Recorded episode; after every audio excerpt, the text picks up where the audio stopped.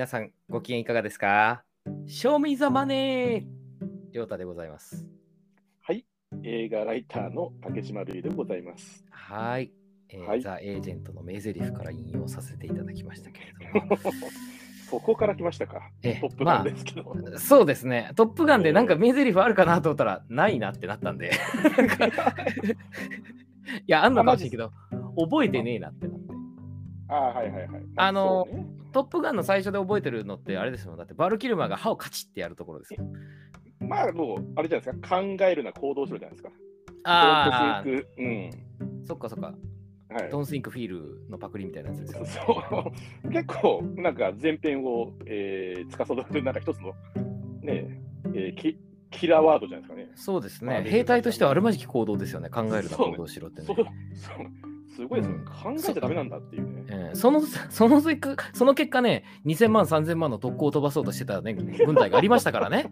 いや、考えちゃダメだ、行動だ、行動だっつって、これさえ出せば絶対勝てるんだって言って、やろうとしてたね、軍隊があるから、本当に恐ろしいんですが、まあ、そんなことはね、えーどうでもいいんですけども。どうでもいいんですけど、えまあちょっと前回に引き続き、今回はちょっとトップガン、マーヴェリックについてお話ししたいなと思っておりますが、ーはい、はい。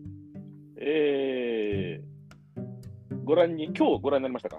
はい、もうほかほかでございます。ほかほかでございますか、はいじゃあもう、まず、簡単に感想はいかがですか？泣きましたね。はい、あれ、トップガンに対しては何の思いもなかったですよね。何の思いもないですね。えートム・クルーズ嫌いでしたよね。まあ、嫌いとまでは言わないですけど、あの本当に興味がないっていう。本当に興味がない。そうですね。あの、どれぐらい興味がないかっていうと、つけまつげぐらい興味ないですね。わかんないな、その例え。そうかにならなかった、ちょっと自分を。だけど、ドン・キホーテとか歩いてたら、あつけまつげとか置いてあるじゃないですか。あるあるある。そこを見たときぐらいの感情です。はい、確かに通り過ぎるわ。ええ。うんまあ、それぐらいですけど。はい、そんな亮太さんがマーベリック泣いた、泣きました。もう、ハンケチを。ハンケチを。はい。あの、僕一応、なんていうか、うちゃんとした大人なんで、はいはいはい。一応ハンケチを。ハンケチもしくはハンドタオルを必ず持ち歩いてるんですよ。なんでご婦人みたいな言い方したうん。ハンケチをいつも持ち歩いてらっしゃるわけですね。で、はいそれをやっぱりね、あの、うんこのご時世、やっぱ手洗いっていうのは外でもする機会が多いし、あの、確かに、ブね。オーンがね、止まってるじゃないですか。あれ全然意味ないらしいですけども、もはやね、わかんないけど。あ、あ、そうなんだ。うんええで、ブオーンがない、で、ペーパータオルもないみたいなとこが多いんで、やっぱりこう、ハンケチをこう持って、ね、僕はやっぱトップガン、マーヴェリックを見るにあたって、やっぱお作法だなと思ったんで、やっぱポップコーンとスプライトを買いましたよ、僕は。いいね、もう。いや、完璧だよ。セッティング完璧。セッティング完璧でしょ？うん。で、うん。手も洗おうっつって、こう、ハンケチを持って、こう、うん。ね、最近のね、あの、ポップコーンって便利じゃないですか、なんかトレイがあって、あの、ホルダーにガボッと入れたら、こうね。で、僕はいつもそこにハンケチと、あと目薬を置いてるんですけど、そ そこまで細かい設定を聞いてない。で、うん。こう見て、あーっつって、ああ、なるほどね、っつって。うん。まあうんなるほどねというか、最初はもうびっくりしましたよ、本当に。いや、最初。超びっくりした。あ、これネタバレね、全開でいきますからね。あそうですもうはい。まだ見てない人一緒だよは。。一緒だよっていうね。そうそう。え俺、リバイバル見見に来ちゃった？俺。いやー、すごかったね。うん。ジョーン、ジョーン、ジョーン、ジョーン、ジョーン、ジョーン、ジョーン、ジョーン。あ、まではなんか、あれだったんですよ。わかる。うん。と思ったらいきなりピシューって、ででででーんでーんになっちゃったじゃないですか。うん。いや、すてごい。か、最初の文字も一緒だし、一緒。もう爆笑、あそこで。やってんなーっていう。あ、だから、本当に、これはね、覚悟みたいなのを感じました。そうだね。うんあ、の、消費生産物としての覚悟っていうのがトップガンにあるって言ったんですけど、うんこれはいわゆる、あの、懐かししょ、懐かし消費生産物としての覚悟がある。はい。はい。もう、懐かしおもろでしかないよっていう、うん。そこの振り切り方えぐっと思って。ええいやー、僕ちょっと天才と思って見てました。あ、そうですか。ううん。ん。すごっと思ってました。僕もう爆笑してましたけどね、一人で俺。うんそんなわけあるかいって思いながらうん見てましたけど、あの。で、こう、まあ、トップガン1と全く同じオープニングで始まって、そうですね。えーそしたらね、なんか基地みたいなとこ行ってね、えーなんか飛行訓練をすると。はいで、新しい機体の、マッハ9はいはい。を目指すんだけど、マッハ10にしようみたいなやってたら、なんか予算の都合で、えー中止だ中止みたいな感じでエド・ハリスが来て、うん。でも、やっちゃえやっちゃえっつってやっちゃって、うん。で、行ったぜ行ったぜってなったけど、あの機体が耐えきれずに墜落して、うんね、数十億円の機体がパーになるっていうね、オープニングじゃないですか。本当迷惑な野郎ですよね。でも俺やったからいいじゃんっていう、なんていうの、あいつ30年勤めてて、まだそうし その精神性なのかっていうね。一い切、お前どのブートキャンプで過ごしてきたらそうなるんだっていう、もう一回叩き直してこいよっていう、ハートマンとか送るぞこの野郎っていうね。やっぱ、やっぱネイビーはダメだな、やっぱマリンコープに入れないとダメだったっていう気持ちはしましたけどね、あれ見たら。はいはいはいはい。うん、で、いなんかやー、面白かった。うん。うん、そこからこう、トップガン、あなんかななんだっけ、怒られるじゃないですか、エド・ハリスに。そうね。うんほんとこのシリーズ怒られっぱなしだよね。そうそうマーベリック。んしょうがないですよ、怒られるようなことしかしてないんですよ。そうね。うんお確かに。そう、だってするなって言われたことしちゃうんだから。10, 10で止めとけすと、なんか止まるの10.1、10.2みたいな。うんいやー、すごいわ、この人。うんそうですよ。で、これがね、やっぱトム・クルーズのトム・クルーズたるゆえんですよね。そうね。だってこれ限が、界を超えるってね。うんこれがなんか、ね、普通のいわゆるスタージュって俳優だったとしたら、うん大怪我を負ってみたいなうんことになりますけどね、大した怪我もないっていうね。いこやれがすごいスター力ですよね。ほほぼ無傷でね、なんかよよろよろとダイナーみたいなこと言って、ここはどこだい？アースみたいな、ちょっとしたお笑いも入れてくるっていうね、そうそうそう、受けてましたね、うん映画館はあそこ。いや、どっと湧いてましたよ。うん。だからね、あの、まあまあ、そういうノリですよ、全編にわたって。と思ったらもそう本当にね、すごかったな、あれ。あれは何でしょう？あれは何でしょうっていうのを。いやー、そうですね。はい。って思って見てたら、最後泣いた。泣きましたね。うんやっぱこう、もうベタ力ですよ、やっぱり。そうね。ええ、だって、ねえ、最後にあのー、えー、なんでだったっけ？えー、息子、えー、っと、名前が全然出てこない。えー、ああ、えルルスター？はそうそうそうそう、うんルースター、うん。チャーリーのね、いはい。前作の相棒の子供が、えー、といろいろあって一緒に飛ぶってなって、うん。で、2人でこう、助け合った時に、いや、私の、俺の命の恩人だよっつったら、いや、これが父の仕事だったんでっていう、はいはいはい同じ父も同じことをしましたみたいなこと言うじゃないですか。うん。え、泣くじゃないですか、そんなの。泣きま、そら泣きますよ。そら泣くよ、みんな大団円で。やったそら泣くーっていう、うん。よかったよかったっていうね。はやっぱ偉いのが、偉いっていうか、いうんこれを、なんていうの、永遠に楽しめる消費物にしよう、消費生産物にしようっていう覚悟もあるなと思ったんですよ。っほうほうほうほていうのも、う。うん、これね、悪い国を明示してないんですよね。これね、実は第一作がそうですよね。うん、そうなんですよ。よくわかんないけど、ならず者国家っていう、そうどこだっていう、まあ、ほならず者国家。家ってう、ん、あーた。あうん、あーた。まあまあ、あの、アメリカが一番のならず者だろうっていう指摘は置いといてなんですけど、はい。うん。ね、お前はあの許されざる者のジン・ハックマンに過ぎないんだぞっていうね、のもはいありますが、うんまあまあ、そこもあるからね、なんか別にいいかっていう感じもするし、うん、まあまあ、泣きましたけどねっていう、泣きましたぐらいですよ。これ、ちなみに僕はですね、はい。正直、今年見た映画の中で、ちょっともうベストなんですけど、はい。マーヴェリック。うん。あの、これ、作りがスター・ウォーズだなって思ったんですよ。ほパあのいいわゆる第一作、えう。ーエピソード4。エピソード4、はい。アニューホープだなと思って、それ途中で、あ、これ、ひょっとして、あのデススターの特攻をやろうとしてるかと思ったんですね。ああ、なるほど。警告を縫うようにして飛行して、両側に対空ミサイルがあると。うん。で、本当にそれ当たるかどうかわかんないけど、ピンポイントで爆撃したら初めて倒せるっていう設定を一生懸命練習してるんですよね。あれそっか、ちっちゃい穴にホールインワンしないといけないっていうね。そう。で、僕、見てて、あスター・ウォーズだと思いながら見てたんですよ。なるほど。気づかなかったですね。で、さっき、これどこの国か分かんないってあったじゃないですか。そうですね。そのならず者国家のパイロットが完全にもう帝国軍なんですよ、見た目。確かに真っ黒だった。真っ黒でしょ。だからね、うんその振り切り方にもちょっと感動して、うん、こいつら悪いよっていう。そう。つまり、トップガンってフォーマットで、実はやってることスター・ウォーズなんだっていう、この、これはね、参ったと思ったんですね。やられたと。これ僕やられたと思った。だってしかもちゃんと連帯組んでいくでしょ。はい。おスター・ウォーズじゃんと思って、だからちょっとまずスター・ウォーズ好きとしての血が騒ぐんですよ。もう予感があって、うんうん、あこれも絶対スター・ウォーズとしてこれ話を持っていくんだっていうところの、まず感動があるのと、あとね、うん、僕、やっぱり点じゃなくて線線で見たときに、この映画を、はい、あのトム・クルーズがイーストウッドになったと思ったんですね、この映画で。うんあのはっきり時代に取り残された男の話じゃないですか、これ。そうですね。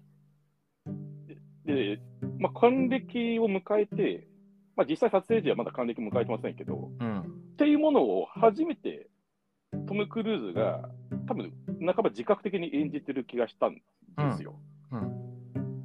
で、イーストウッドって結局アメリカ映画ってものを背負った存在になっているけど、多分トム・クルーズでもっと大きいものを背負ってると思うんですよ。なるほど、映画じゃだけじゃなくて。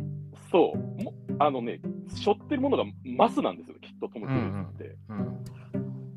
でも、その自分も、なんかね、残り時間がないみたいな言い方するでしょ、ずっとこの映画って。はい。そうですね、タイムリミットの話、めちゃめちゃしますね。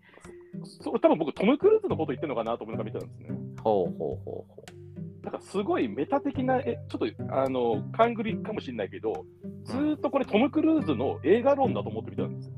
うん。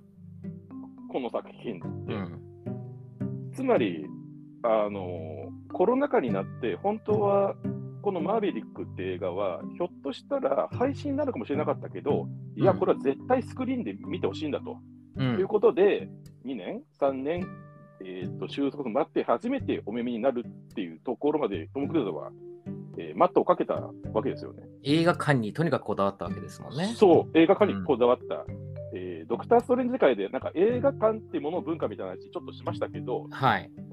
なんかね、それをアメリカ、えーと、世界最大スターであるトム・クルーズが実は一番そこ気にしてるんじゃないかっていうこともちょっと感動したりもするんです。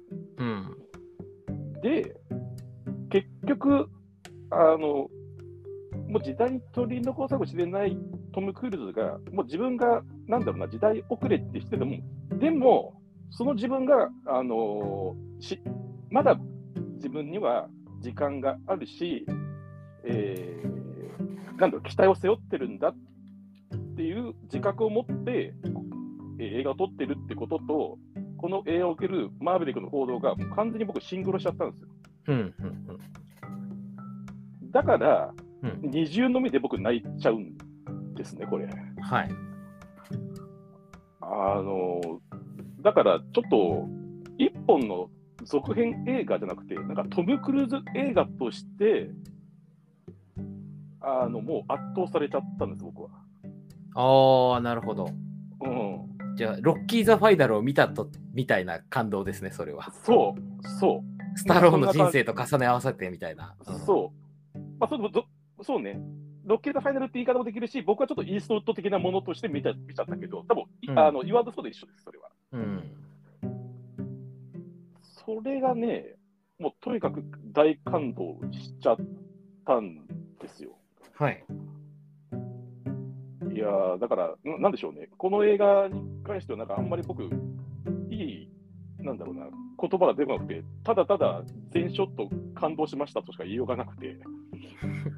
感動した感動した小泉純一郎かってくらい、うん、なんかね、もう頭 IQ 何も、頭が悪くなったみたいなことしか言えなくて、申し訳ないですけど、うん、いや、本当に大感動、参りましたって映画です、僕の中では。なるほど。ちょっとごめんなさい、これテンションが、トップガン何にも興味なかったのに、これに関してはちょっとね、いや、だってすごいよ。だってこの人、あの、最初この人、ジャッキー・チェン化がすごいって言ったじゃないですか。はい。で、まあ、ドント・シング・ジャスト・フィール的なことっていう、要はあれ、ブルース・リーですよね。そうですね。うん、なんかそういう、なんだろう、肉体を使って映画を撮るっていうのっ分もう今死にたいってるものだと思うんですよ。はいはいはいはい。でね、すごいね、僕、象徴的だなって思うのは、えー最初、えー、とマッハ10を乗り越えるっていう飛行機に乗って、だけど、はい。もうその予算は削られるんだと、はいえ。ードローンに移し移し替えられるって話してるんですよね。そうですね。無人偵察機になるぞと。あれ、なんか一種の俳優論的な話かなっていうふうにも僕は読めちゃって、なるほど。つまり CG とかでものに書き換わるっていうことを MCU とかね。そう、まさにそう。はい。で、トム・クルーズっての映画って、まあ、まさにマーベルそうだけど、CG 使わないんですよ、この人。はい。だってこれ、あれでしょ？わざわざ、わざわざ飛んでるでしょ、本当に。本当に飛んでるんですよ、この人。うん。で、あのーこの映画で出てくる役者、えーっと、マイルズ・テラーとか？そう、3ヶ月間、しかもトム・クルーズ自らが飛行計画を作って、徹底的に指導したって、もうそのまんまじゃんみたいな。マーヴェリックそのまんまじゃんこれやってること一緒でですね。ええやってること一緒。だからもうずーっとか、しょっぱなから、えー、とドローンっていうものを CG なのかのいいなのかなって思った瞬間に、もうずーっとトム・クルーズの映画論を聞いてる気がしちゃった。なるほど。で、僕は結構そこには、えー大賛同してしまうんで、うん。はい、もうリスペクトしかないっす。本当に。トムの兄貴。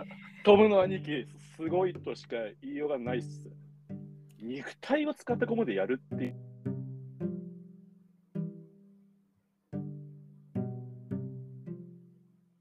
あれ？ですね。あ、はいはいはい。あ、すいません。ちょっと電波が。はいはいはい。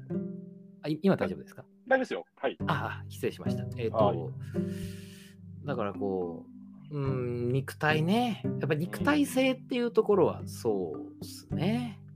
そうですね。ああ、ちょっと俺がトムに興味がなさすぎて、線で見れてなかったんで、あ、いやいやいや。なるほどね。あと、あの、さっき、全く出だし一緒だった話じゃないですか。全く一緒でしたね。まあ、ケツも一緒でしたけど。そう。はい。つまり、つまり僕ね、よくある、えーっと、なんだろうな、前作を否定していないっていうところにも感動したんですよ。ほうほうほつまり37年も経って、う。うんかあの僕たちの目からすると、かっこ悪いものになってるはずなんですよ、実はトップガンって。うんうん。86の映画って、その音楽の使い方も含め、ダセーっていうやつ。うん惰性になるはずのものをうんかっこいいって、でも結構本気で信じてやってるっていうところにも、僕はすごく好感が持てました。うんじゃあ、単純にそれを踏襲してるかっていうだけじゃなくて、ちゃんとその前回と同じようなことをリフレインさせた後に、でもマーヴェリックとしての話がその後ちゃんと立ち上がっていくんですよね。そうですね。でも最後はちゃんとトップガンと同じ、えー、と見せ方でエンディングに、えー、と接続していくってところも含めて、うんいや、素晴らしいなと。うんで、これ監督やってる人が誰だっけ？ジョン・クラシンスキそう。で、この人ー。えね、ジョン・クラシンスキー？違う。えーあ、ジョセフ・コシンスキーだ。ジョン・クラシンスキーはあれだ。えっと、あの、コイエット・プレイスの人だ。あ、そうかそうか。ジョセフ・コシシンスキーです。はいジョセフ・コシンスキーさん。うん名前が似てるからね、しょうがないね。はい。わかりづらいね。はい。この人って、トロンの、えートロンレガシーって映画で多分デビューした人で、うん。僕見に行ったんですね、トロンレガシはい。ー。で、つまりトロンっていう映画も、えー初めて CG を使った映画って当時言われてて、それの続編やりますと、はいはい2011年ぐらいかな、2010年ぐらい。だから、えーと、そのスピリットを継承した全然別の映画だと思って見に行ったんですね。うん。そうしたら、結構ちゃんと続編だったんですよ。うん。でそれ結構僕びっくりした記憶があって、つまりこの人は、えージョセフ・コセンスキーさんは、えーきちんとその続編っていう、えーオリジナル第一作ってものにリスペクトをを、えー捧げた上で、じゃあ、その次どう作るかっていうことに、結構真正面から向き合う人なんだろうなっていうイメージがあったんで、うんそういう意味でも、あのマーベリックは完璧じゃんって思いました。うんうんなるほど。ははい。い、もう、なんでしょう。素晴らしい。素晴らしかっいや そうですね。いやーしかも最後、なんだろうな。まあ、さっき、さっき僕、スター・ウォーズって言っちゃいましたけど、んその空中戦があった後に、まあ、トム・クルーズが、えールースターを助けようとして、まあ、ミサイルの餌食になって、まあ、墜落しますと。うん。で、トップガンってずっと空中戦のイメージがあるから、その後、えー敵国でその後、えーと徒歩で移動してうん。F F14 を奪い取るって話は結構僕フレッシュだったんですよ。うん。あこういう展開があるんだ。で、タイファイターに乗って出ていこうみたいな。そう、うん本当にそうなんですよ。えで、やばい、F14 だと。えで、逃げ逃げたら、うんちゃんと敵機が追いかけてくるんですよ。うん。それは最新鋭の飛行機なんですよね。そうですね。つまり、古きものと新しいものが対決してるんですよ。うん。で、トム・クルーズはそれに打ち勝つんですよ。そうですね。ただ、もう一機やってきたと。うん。いや、これはもう完全にやばい、やられるって言ったら、うん。あのーなんだっけ、えっと、スタンバイ要員としてなってたやつが助けに来るじゃないですか。傲慢な野郎が。傲慢であろうが。はいあれも完全にスタン、えっとスター・ウォーズのハンソロですよね、あれうん。展開が。もうね、見事ですよ。あなんだろうな、オリジナリティがあるっていうんじゃなくて、なんか面白いものを作るためには、えーとうんそういうものを節操なく入れるっていうところ、もうさっき言ったベタってところですけど、うん。そのバランス感覚がもう素晴らしいなと思います。活劇じゃーっていうね。そう、え えもう活活劇。でも残り30分、うん。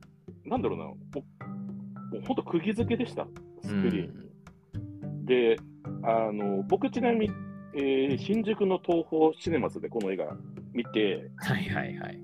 あの隣が外国の3人組だったんですよ。うん若い外人の3人組。はうん。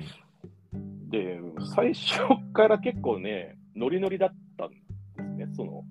まあ、オープニングでノリノリになりますよね、そりゃ。もうデンジャーゾーンが流れた瞬間に、イエーイみたいな感じで、ビールの中のなんかちょちょっと国民で踊ってたりするんですよ。うん。最初ね、なんかこいつうぜえなと思ってたんだけど、うん。だんだんそそれ込みで、なんだろう、この映画体験が楽しくなってきて、もうダチみたいなね。そう、んだだし別になんか喋りかけたり、一緒に踊ったりしないけど、うんなんか今、俺たちすげえ最高見てるなっていう グルーヴ感がすごい生まれてるんですよね。うんなんかね、あ映画館で見てよかったっていう、うんうん。単純になんかあの大スクリーンで見れたってだけじゃなくて、なんかこういうく映画を、なんか大勢の人と共有できる喜びみたいなのを、なんか久々に感じたなと思って、それやっぱり本当にあのトム・クルーズが求めていることですよね。そう、まさにそうだと思う。だから僕、うんトム・クルーズはもうリスペクトしかない。うん。うん、ですね。なるほど。いやいや、なんかよくわかりました。俺が、なるほどね。うんそうなんですよね。面白いな。そういう見方なんですね。僕は割とそういう見方しちゃいました。はい。なんかどうですか、他に逆になんか、ルドさんがちょっとここのシーン気になったとか、なんかありましたか？マーそうっすね。うん僕は、ク。うん。これはなんていうの、そういう思想とか映画論とか抜きにして、普通に話の展開として考えたときに、うん。僕はトップガンをやると思ってたんですよ。はいはいはいはい。だけど、実はこれトップガンじゃなくてトップガンマーベリックなんですよねっていう、もうあのタイトルがトップガンマーベリック以外の何者でもない映画だなと。うんうんうんうん。というのも、うんあのね、若き隊員たちとの関わりが薄いなって思ったんですよ。ほう。僕もっとあっていいなと思ったんです。うんうんうん。特にあのグースの息子のはい。ルースター。すみません、さっきね、チャーリーって言い間違えちゃった。グースの息子ですね。まあ、どっちも鳥の名前ですよね。グースが蝶でルースター、オンドリなんで。あ、そっか、それでやってんのか。多分そうだと思いますね。あの、まあ、とか、あと、えー、なんだっけ、傲慢なやつとか。高慢のやつ。はい。いや、僕、これはただの僕の好みなんですけど、僕はね、とにかく訓練シーンが大好きなんですよ。どんな映画でも。えー、フルメタルジャケット的な？フルメタルジャケット、まあ、まあ、フルメタルジャケットは逆に訓練シーンしか面白くないっていういうこともできるかもしれないですけど、はい。あこと、なんだろうな、もっとこう、練習してるのとか好きなんですよ。うんうんうん。なんで、そこももうちょっと見たかったんですけど、うんやっぱりトップガンマーベリックなんで、やっぱマーベリック中心ですよね、ずっと。うん。だから俺、ジェニファー・コネリーとのなんつうのイチャイチャとか、本当いらないなーって思いながら見てたんですよ。うん。そこじゃないのになっていう。でもまあトム・クルーズだからね仕方ないねとは思って見てたんですけど。うん。うーん。で、最後はやっぱりそのね、ジェニファー・コネリーと一緒に手つないで、うん。あのガガ様の曲がかかって、うん。で、なたっぷりかかるかと思ったら、またすぐ終わって、ジョーン、ジョーン、ジョーン、ジョーン、ジョーンになるっていう、あの、はい。えっていう、あの、うん。なんだろう、タイアップだから仕方仕方なく使いましたぐらいの秒数しかかかんないね、ガガ様の曲とか、うん。なっちゃったんで、うん。まあまあ、トップガンマーベリックだから仕方ないなっていうのはあったんですけどね。うん。うん。うん。うん。もっとこう、彼らを見たかったなっていうのは僕はあるんですよ。お話としてはでさ。いや、なんかね、それが、うなんだろう、もうエンタメってものをきちんとやるんだったら、ちゃんとロマンスも入れなきゃ入れないよねっていう、なんかね、徹底的にベタにこだわるうん上の、なんかジェニファー・コネリーかなっていう気はしました。うん。なんかあれですね、僕も知らなかったんですけど、えージェニファー・コネリー演じる、えーペニー・ベンジャミンっていうキャラクターは前作でも、はい。なんかちょっと一瞬、えーマーベリックが、えー提督の娘となんかデートしたことがあるっていうセリフがあって、その時の名前がペニー・ベンジャミンらしいんで、実は過去に名前が出てきているっていう設定らしいですね。そう、なんか僕、作中で匂わせがあって、あ、久し久しぶりでもないけど、ああみたいな感じのあったんですけど、全く覚えてなかったので、いや、僕も全く覚えてなかったはてみたいな。うんはて、さてはてみたいな感じでした。うん。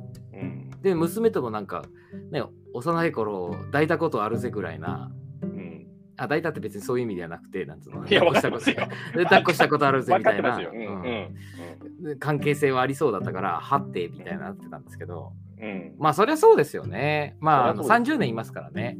うん。でも、にしては、あの、ロッカールームの写真とか、時が止まりすぎだろうとは思いましたけど、えそうね。ええ。えまあまあまあ、いいんですけど、うん。そこはね。う、うんん。いや、僕ね、てっきり、あの、うん今のメグライアンとか出てくるかなと思って。ああ、そうそう、メグライアン、ボトックスしまくってね、顔が崩れちゃったおなじみのメグライアンがパンパンの状態で出てくるかもしれないですけどね。うんまあ、さすがに出てこなかったですね。あの、回答シーンはいましたけど。そうですでね。、ケリグギレスに至っては、回想すらされなかったんですけどね。そうですよ、あんなね、バイクでブーンって追いかけてきて、お前の方が無謀じゃねえかっつったら、無謀なのはそうかもしれない。だって、あなたに恋したのよっていうね、あの、でそっから そう、で、そっからジョンジョンジョンジョンジョンですよ。ジョンジョン、ベルリンね。ベルリン、天使だった。うん、天使はね、天使じゃないね。ああ、愛違うか。愛は吐息のようにね。愛は吐息のように。うんトップガン愛のテーマ。ううんうね、だからこう、あれ？出てこないのはね、びっくり。なんででしょうね。やっぱ、あれなのかなうん。多分ね、僕、ペニーとはね、僕ね、やってないと思うんですよ、昔。こでも、う。デートあのチャーリーぐらいの中。うん。うん、チャーリーをやってるじゃないですか。うんだからね、多分ね、もう昔やった女に興味ないんだろうなっていう感じは。すすごいね、急に月い話になったな。いや、でもそうじゃないんですか？だって、でもねメグライアンはかあのはいはいはいよ友達のかみさんだから手出してないし、うん。だから過去キャラは男か手出してもない女。うんやった女は出てこないっていう。なんでしょうね、なんだろう。性病とか移されたとか、そういうなんか嫌な思い出があるのかもしれないですけどね、もしかしたら。まあでも確かに手は出してないのかもしれないですね、設定そうですようん。提督の娘らしいですけど。らしいですね。提督の娘がバーしてるってなんだよっていう話ですけどね。でも設定がよくわかんないですけどね。よくわかんないですけどね。あれ、ああとあのバーであの、なんすか、あのみんなに怒らなきゃいけないっていう、あの、あれ、イラッとするよね。金鳴らしたらみんなに怒るってどういうことやよっていう。そうそうそう、しかもなんていうか、あれじゃないですか、向こうのさじ加減じゃない、紫三寸じゃないですか、そんなの。あれ、訴えたら勝てるよね。そうそう、しかもカードでっつったらカードはダメっつって、えー、現金持ってない、どうしようって言って、明日払うねっつったら、おいだ、つまみ出せみたいな感じになるじゃないですか。あんな横暴な店ないですよね。絶対行かねえ、あんな店びっ。くりですよね。朝倉未来とかに行ってぶっ潰してもらわないと。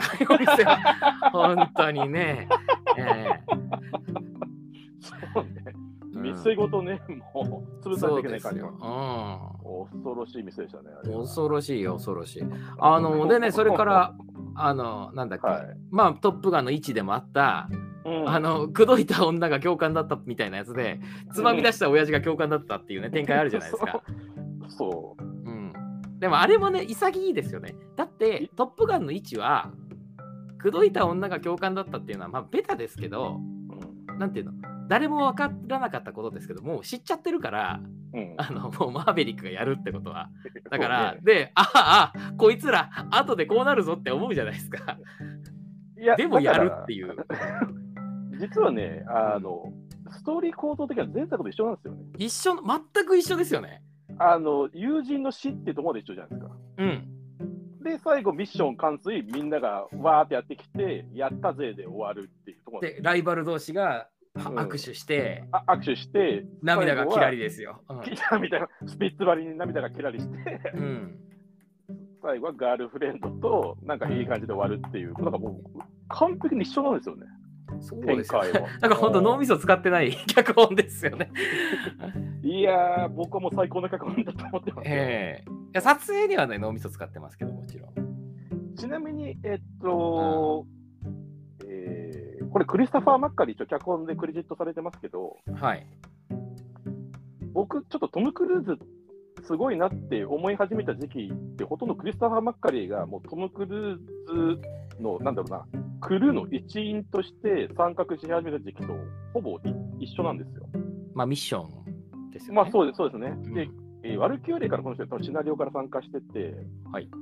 で、その後、えー、まあ、ザ・マミーとかもえーシナリオやってるし、オール・ユニット・ズ・クもやってるし、うん。多分、えーと、クレジットない作品でも多分ちょいちょい仕事してると思うんですけど、で、アウトローもこの人、えーうん監督もやってるわけですから、うん。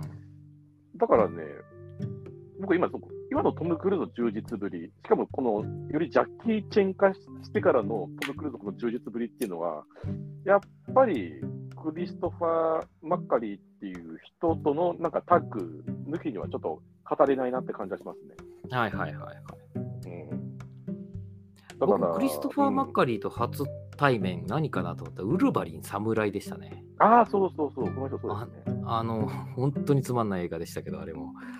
ウルヴァリンはそうかな。あの、真田広之が出るからってではいはい。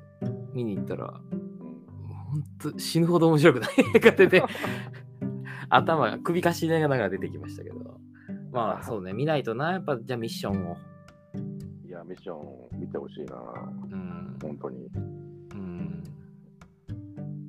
まあマーベリックそうだな。あとは何だろ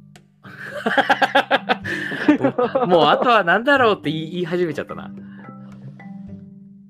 いや、でも、うん。なんだろうな。結局、そのベタの力で泣かせちゃうっていうところが、僕、この映画のなんか、そなんかやっぱりすごいところだなって思いうんますけどね。まあそうですね。だってあんだけ興味ないって言ってたやつがやっぱ泣いちゃいましたからね最後。泣いちゃいましたからね。うん。泣いちゃった泣いちゃった。もうポロポロと。涙きらりですよね。涙がキラリおすぎがチラリですよ、いや、それはいらないけど。うん。そのいやーうん。本当にねおすぎも大変みたいですからね最近は。いはいはいはい。ねねえなんかうん。もうあのピーコとおすぎなんかどっちかおすぎがねあのちょっともうだいぶとお年があれでピーコさんが亡くなったと思い込んじゃってみたいなね記事が出てて本当大変だなと思いますけども。なんか、なんか倹約になったとか。そうなんですよ。うん。いやだからおすぎさんがね元気だったらもうおすぎですって言ってトップマンマーヴェリック素晴らしいみたいなこと言う CM が流れてもおかしくないね。空気があるじゃないですか。それも20年ぐらい前でしょ。おすぎですお いやでもこれおすぎで 3K ですよこれは。いや、おすおすぎがなんか映画の宣伝してるの、俺、なんかもう、フィールド・オブ・ドリームス以降見た記憶記憶ないけど、なんかあったっけな？え俺結構ななんだろうななんか覚えてますよ俺おすぎですって言ってもう本当に素晴らしい泣きましたみたいなこと言ってるの。なんだったっけ？今ね、おすぎがいたところで、そうかってならならないんじゃない？わかんないけど。まあそうっすね。うんまあ、おすぎ、まあ、おすぎの話はもういいや。ええー杉浦まあ隆明さんの話は。あーまあ、こんな感じですか？じゃあ。あ、でもね、僕、嬉しかったことがありました。ああのねうん。やっぱね、エド・ハリスを見たことですね。なんか久々見ましたね、エドハリスね。そう、まあ出てはいるんですけど、うん。なんかね、やっぱね、軍人エド・ハリスってやっぱいいじゃないですか。はいはいはいはい。僕、ザ・ロック大好きなんで。うんうんうん。あれも本当、毒にも薬にもならない映画ですけど、あのね、軍人エド・ハリスと、あとバルキルマーね。はいはいはいバルキルマーに触れて触れないで終わるのはちょっとね、あれですから。まあ実際に口頭眼で喋れないって状態だったけど、まあ、うんクルーズが、えー、と続編するんだったら絶対アイスマンは必要だっていうことで、まあ、出演に至ったっていうことですね。そうですね、声出して。うん。なんかすごいですよね。なんか本当のもうエクスペンダルズみたいな 感じですよね。その実際生活を入れちゃうっていうのはね。いや、だから、なんだろうな、うんスタロンととは別の方向性で、実は、えースタロン的なものをこれからトム・クルーズやってくれるんじゃないかっていう期待もありますけど。なるほど。うんじゃあ昔の青春映画の人たちをこうもう一回こうなんつうの？今の若い者たちに青春を叩き込むみたいな。いやー、それこそアウトサイダー2とかやったらすごくないですか？いやすごいっすね。いや、もう、あの、あの面々がみたいな。あの面々が。懲りない面々が。これ、ね、それ、塀の中ね。いや塀の中とか、うん。うん。いやー、だって、あれは、誰だっけ？シー・トーマス・ハウエルとか、マット・ディロンとか、ラルフ・マッチョとかですよ。マット・ディロン？マット聞かねえ先何やってんだろマット・ディロン。あとし、あと、パトリック・ステージ死んじゃったけどね。あと、ロブ・ローとか、エミリオ・エステベスとかですよ。エミリオ・エステベス。ねまあ今監督でね頑張ってますけどね。頑張ってますね。が頑張ってますっていう言い方もちょっとあれですけど。ええいや、マット・ディロンだってね、あの、3年ぐらい前にハウス・ジャック・ビルトっていう映画あ出てましそたね。っかそっかハウス・ジャック・ルビルドだ、そうそうそう。うんだからみんなが、みんな頑張ってますよ。ラルフ・マッチョだってね、コブラ会で今、うんえーサイブあれはサイブレックスって言っていいんでしょうか出てますからね。そっか、やっぱりね、じゃあやっぱ、でも、その中でこうね、今一応、スターとしてね、うん。やってるトムがこう声かけて、うん。いや、だって、うんあの、ミッション・インポッシブルのパート1、エミル・エステベス出てますからね。あそうなんだ。一番最初の、あの、メンバーの中にいますから。うん確かな名前はクレジットされてなかった記憶あるけど。はいはいはいはい。なるほどね。まあでも本当にでも、ね、トム・クルーズにはいつかノーベル賞でももらうつもりでね、頑張ってもらって。本気で言ってます？本気で言ってます いや、あの氷の世界でした。えー、ひどいな、もう。あの、いや、でもね、俺ね、やっぱね、竹島さんと話聞いてね、うん。あそういう視点であの見てっていうことを見ると、やっぱこう味わいがあるんだろうなと思って、うん。うん、ちょっと、とね、あの思いちょっと反省しましたね。あいやいやいや、つまりもう、イーストウッド映画ってそうじゃないですか。イーストウッドで出てくるイーストウッドって、その単体のイーストウッドじゃなくて、これまでの歴史を積み重ねた上でのイーストウッドとして僕ら見ますよね。そうなんですよね。それともう僕一緒になってきたんですよ、トム・クルーズは。うん、じゃあ、トム・クルーはやっぱりこう、線で見ないとダメっすね、トム・クルーは。だって、あのーこの前の放送でもトム・クルーって何やろトム・クルーですよねみたいな話あったじゃないですか。ん？あ、何ですか？ああのこの前の回で、うえートム・クルーズは何やってもトム・クルーズ的な多分話がちょっとあったと思うんうん。ですけど、まあ、つまりそういうことだと思うんですよ。うん。あのつまり高倉健は何やっても高倉健であるように、トム・クルーズって何やってもトム・クルーズなわけですけど、まあ、イーストウッドもそうですけど、まあ、だからもう、トム・クルーズをこれからずっとまとっていかなきゃいけないんで、うん。どんな役をやっても。はい。なんかね、それはもう宿命づけられたものであるし、これ、なんか僕たち映画ファンはそういう視点で全然、えーこれからのトム・クルーズ映画を見ていいんじゃないかなっていう気すらしますけどね。うん、うんそうっすよね。トム・クルーズはやっぱトム・クルーズですもんね。いや、本当そう思います。タイラー・ダーデンにはなれないですからね。なれない。なれない。うんうんなるほど。もうサニーサイドをずっと歩み続ける存在だと思いますよ。ねえ、うんもうだから、本当トム・クルーズにはいつまでも元気でね、あのいや、本当に。歯歯のホワイトニングも頑張っていただいて、えななんだっけ、この人、今度宇宙で撮影するみたいなこと言ってた気がするんですけど、あ、そうですか。なんかもう、もはや、ちょっと次元が違いすぎて何言ってるか分かんないですけど、そうっすね。な やっぱこう、あれなんですよ、根源的ですね、でも。あの見たことないものを見せてあげるっていう。そう。うん、なんかエロ漫画のセリフみたいなこと言ってましたけど。そうですね。なんかヘルタースケルターのキャッチコピーみたいな感じになったけど、まあそうですね。もう本当にそうだと思います。うんもう映像の力であなたたちに見たことないものを見せてあげますっていう、見たことないアクションを見せてあげますっていうね。まあ本当に映画スターですよね。映画スター、それをなんかフィルムメーカー的なアプローチだと、えーまあ、テネットとか、うん。えー あえーノーランみたいなことになるんでしょうけど、はい。えーまあ、それをななんかこう演じる側っていうとトム・クルーズになるんじゃないですか？すごいですね。やっぱり両方とも俺が興味ないっていうのがすごいですね。本当に映画が好きだっつってんのに。結果け結果的にね、そうなっちゃいます。結果的に、うん結果的にそうなっちゃう。うん結果的に出力されたものに興味ないんですけど、でも、まあの、ダメだなと、やっぱり興味持ってうんいきましょいやいやいや、う。映はい画。うん。じゃあ、こんな感じでよろしいですか、はい今日。はい、よろしいです。はい。はい。えーではでは。。はい、ご視聴ありがとうございました。はい、また来週。